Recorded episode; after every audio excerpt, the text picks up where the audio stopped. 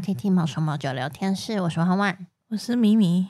那我们今天要跟大家说说我们的生命教育。我们整个协会的工作项目都讲了蛮多的，但是其中有一个蛮大的项目叫做生命教育，可是之前都没有特别跟大家提到过。嗯，也是很容易被忽视的一块。对，不管是它的存在，或者是他做的事情。对，那我们今天就跟大家聊聊生命教育是什么，以及它的目的到底是什么。那生命教育顾名思义，它是教育的一个方面，一个、嗯、环节。哎，对。那教育的内容是希望大家可以认识，而且尊重各个生命，因为我们整个协会是相信教育是。流浪动物的唯一解方。嗯，那其实流浪动物的议题它很广泛，并不是一个单位或是就是单纯政府的责任。嗯，那其实最近大家对于流浪动物的议题有一点点白热化嘛，所以它它已经有一个蛮明显的二分法的派系在争论一些东西呀、啊。嗯、那其实它是一个很大的社会议题，我们是觉得它不是只有一种解法。那影响的层面也不是只有一个，对，那也不是一个短时间内有办法解决的问题。对，那到底要怎么样才能打造出友善动物的未来的？其实是需要全体居民一起努力的啦。嗯，但是努力的前提是大家都要对于整个环境或者是对于动物有基本的理解。嗯，那教育这件事情其实很无形，也很漫长。对，你看看那个十二年教育改革，嗯，那个少数就要十二年起，这个东西因为很无形也很漫长，所以愿意做的人其实也不多。嗯、那因为它的成果没办法量化，大家也没有办法轻易的看到，嗯。我们协会其实投入那个伤病猫狗的救援工作三十多年了，嗯，可是猫狗却永远都救不完，对，嗯，所以我们才会坚信唯有教育才是解决台湾流浪动物的根本方法。嗯，对啊，因为生命教育这一块，它不是一个可以马上看到成效的东西嘛。就像前面讲，它需要有一个时间，嗯、它需要潜移默化去从小朋友开始改变他们的想法，嗯。嗯，然后让他们去理解一个生命的意义嘛，然后呃尊重生命，嗯，对，这是从小就灌输呃认养不弃养嘛，然后反正你养了它就是要负责它一辈子，对。那如果这个小小的这个种子，呃、对，哇哇哇没，好啦，就是在他的心里面种下这个小小的种子。那他长大以后，至少这个想法会一直在他的脑袋里面，跟着他一起长大。那他长大以后，如果真的有一天他养狗了，嗯，那他就会知道，我养狗之后，他需要做什么？对，我不应该把它弃养。嗯，那我弃养它之后，他会怎么样？那这对这个社会上会造成一些什么样的影响？嗯，对，那我他会想起说，哎，我曾经听过这个东西，希望会想起来啊。大家有没有看过那个诺兰的一部电影叫《全面启动》？好像有，反正它就是一个做梦的做梦的电影，然后他整部片在讲说做梦对一个人的影响，嗯，然后他。整个故事是在说，他们可以进到人家梦中去影响人家的梦，哦、然后最后主角群就去就去了那个他们锁定的目标的梦里面，帮他种下了一个信念。嗯，就是那个被被植入信念的那个人醒来，嗯，就因为那个信念，然后关了一间公司。嗯，就是这是一个小小的种子，它是一个很小的信念，但是它植入之后，其实会有非常大的效果。嗯，只是这个效果可能会需要很长的时间来做影响。对，它就是呃，比如说我们救一只狗，然后把它治疗好，然后把它送养，这个是一个及时性可以看到效果的东西。没错。但生命教育，你就会感觉好像这一笔呃这一笔资金投入之后，什么都没有看到，好像就不见了一样。对。然后民众就会有一点质疑，说：“那你们做这个干嘛？”嗯。所以有些人也会因为看不到效果，会做的很。嗯这算什么？很深，就觉得我没有动力嘛。对，我讲了这么多，嗯、然后大家还是爱听不听的。嗯，嗯，那其实生命教育的方式有很多种啊。那像各位你们现在在听的 Podcast 也是我们生意教生生生生命教育的一环。除了 Podcast 之外，我们还有去各大的学校做讲座，嗯，或者是在我们官网上面，在 YouTube 账号上面都可以看到我们去各个学校做生命教育讲座的记录影片呐、啊。嗯、那我们的学校也很广泛，我们我们现在从幼稚园到大学都有。对，那幼稚园的小朋友真的是去买种子的，真的是买种子。可是我觉得，我觉得幼稚园小朋友的那个收吸收力很强，嗯，接受度最高。对，然后看到狗狗就好开心。对，那除了除了就是 Podcast 之外，我们从去年开始尝试了。那个宠物展的摆摊，嗯，那今年也在北中南各地的宠物展，直接面对面的跟大家进行生命教育的讲解，嗯，也非常感谢很多的捐款人支持，有些捐款人是特地到现场来跟我们一起参加活动的，嗯，这是蛮感动的。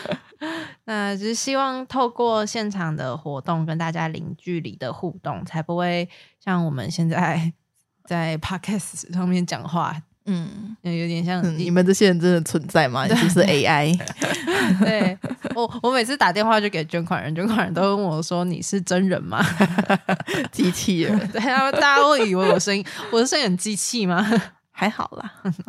嗯，就是希望可以透过真实看到真人的方式，让他觉得哦，我们真的是活存在这个活着活着的，存在这个世界上。嗯、那有。有真人可以跟你们对话的时候，大家会比较有一种参与的感觉。嗯，而且就是透过现场的活动，嗯、可以就是增加你对这个议题的印象。嗯嗯，所以说走到我们的会场里面，然后看看我们布景上面写的字，跟你直接点开手机看官网，还是有一点差异的。哦，对。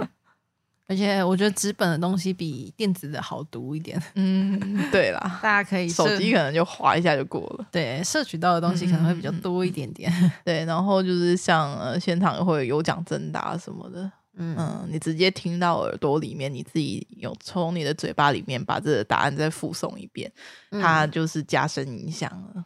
嗯嗯。嗯，整个生整个生命教育的内容其实很广泛啊。我们主要就是希望可以大家尊重生命、爱惜生命。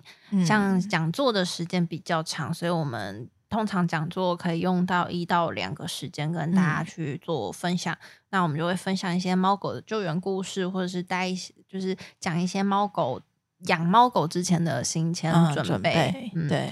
那我们去学校的时候，如果情况允许的话，我们现在。都会带上我们的助教狗狗一起，嗯，前往学校。对啊，那带他们到现场，一方面是可以让大家就是直接接触到之外，对他们的社会化也是很大的帮助。嗯，就是一个双赢的局面。嗯，对，嗯，那我让学生们可以直接面对到狗狗的话，我自己是觉得那个效果很好。嗯，我们好像是某一次突发奇想，嗯，就带狗狗去。我没有印象，我我记得是 从某一次好像突发奇想带狗狗去，嗯，然后殊不知效果就很好，嗯，之后就变成那我们就以后都带狗狗去，因为我发现除了喜欢狗狗的人，那当天会对狗狗很有反应之外，嗯，像是不喜欢狗狗的人，或者是有一点会怕狗狗的，该说会怕的居多。因为不不喜欢的就很难会去参与这个活动啦，因为很多都是学校的社团哦，嗯，或或者是有，因为我们有一些也是年级性的，嗯，所以他们也没办法调啊，嗯嗯。嗯，但我觉得他们有些会怕狗狗的人，也因为了，也因为当天有稳定的助教狗狗，嗯，所以就是对狗狗的想法、恐惧感比较淡了一些。对，对对，他们还还会试图。用我们所当天所教的方式跟狗狗去跟狗接触看看，对，嗯嗯，我觉得这样真的是蛮好的。嗯、那就是也会在讲座上告诉大家说，其实大多数的狗狗不会进行攻击，并且宣导并告诉学生们说，流浪的猫狗遇到的时候，你们要有什么样子的应变措施，或者是要怎么跟他们做相处。嗯嗯嗯。那像我们这一次。跟罗志祥的公益大使记者会也一起推广的是生命教育。是，嗯，那其实我自己是觉得罗志祥真的是蛮适合当我们的公益大使的，因为他家 本身是狗园。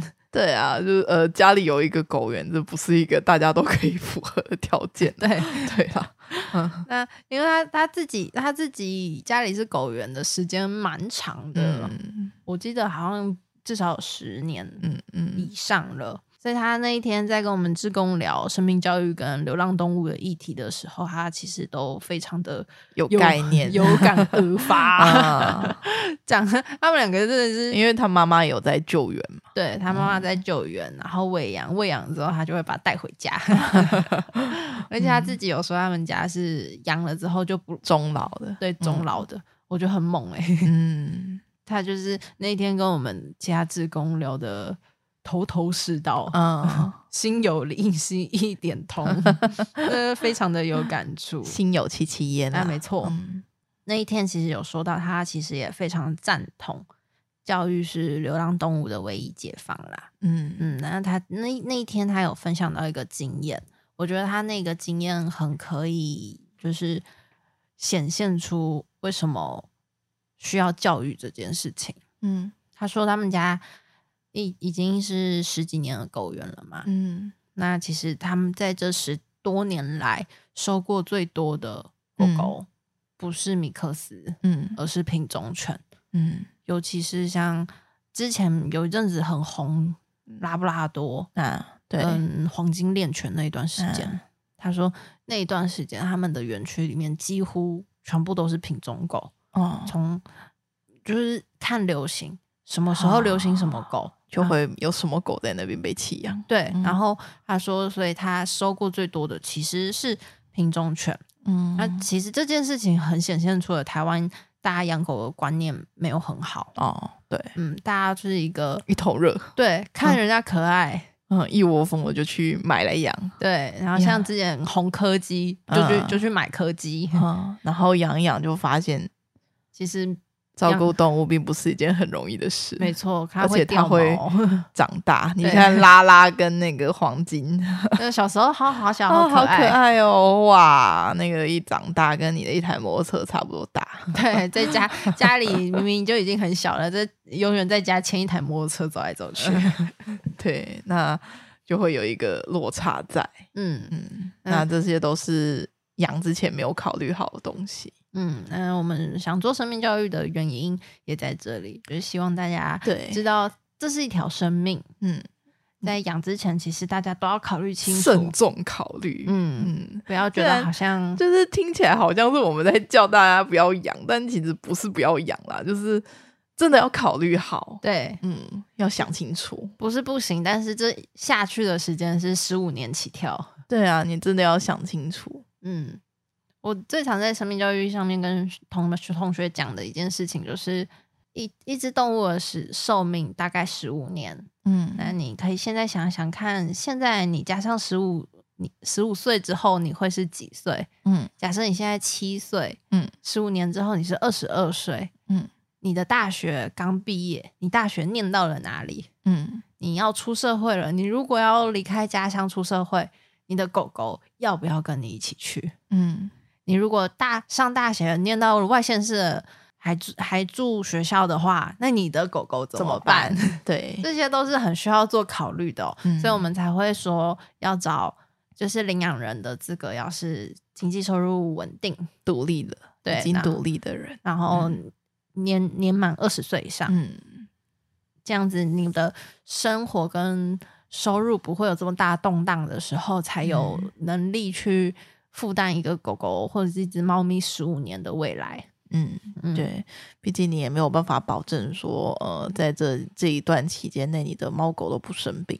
对，主要就是因为这个小故事，我们就可以知道，如果不从源头阻止大家弃养，并且落实结扎的话，嗯，这个问题其实就会源源不绝，对，生生不息，对，就是呃。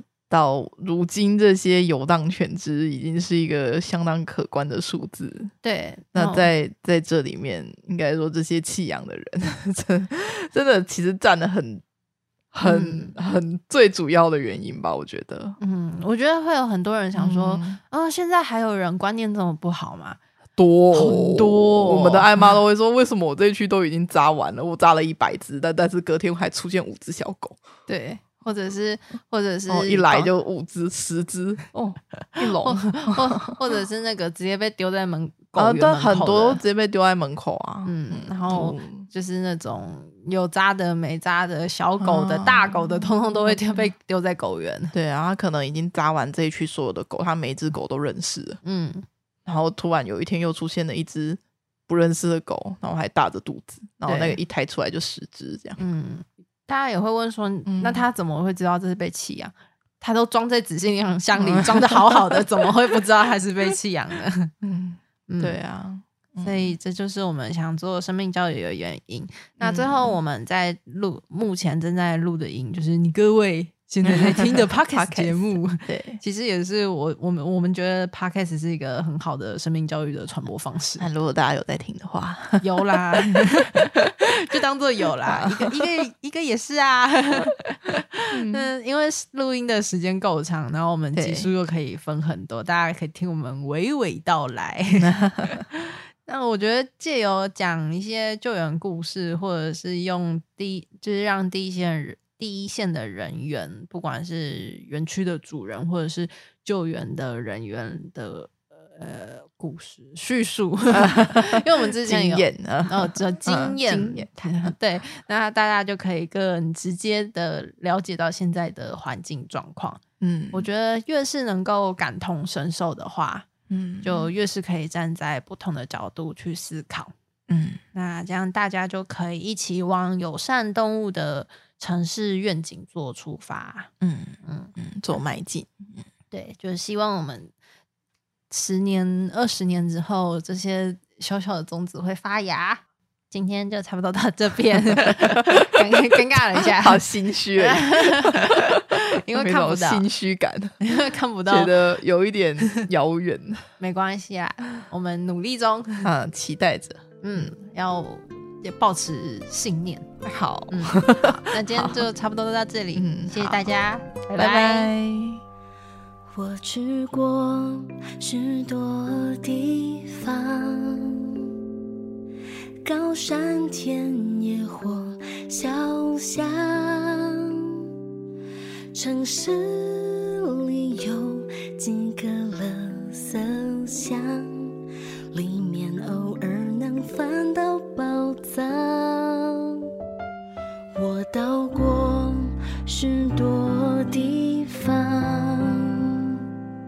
像是这相信人类善良，却还是习惯拼命躲藏，怕谁会突然拳脚相向。流浪看似恣意洋洋，可是我不想，不想继续这样飘飘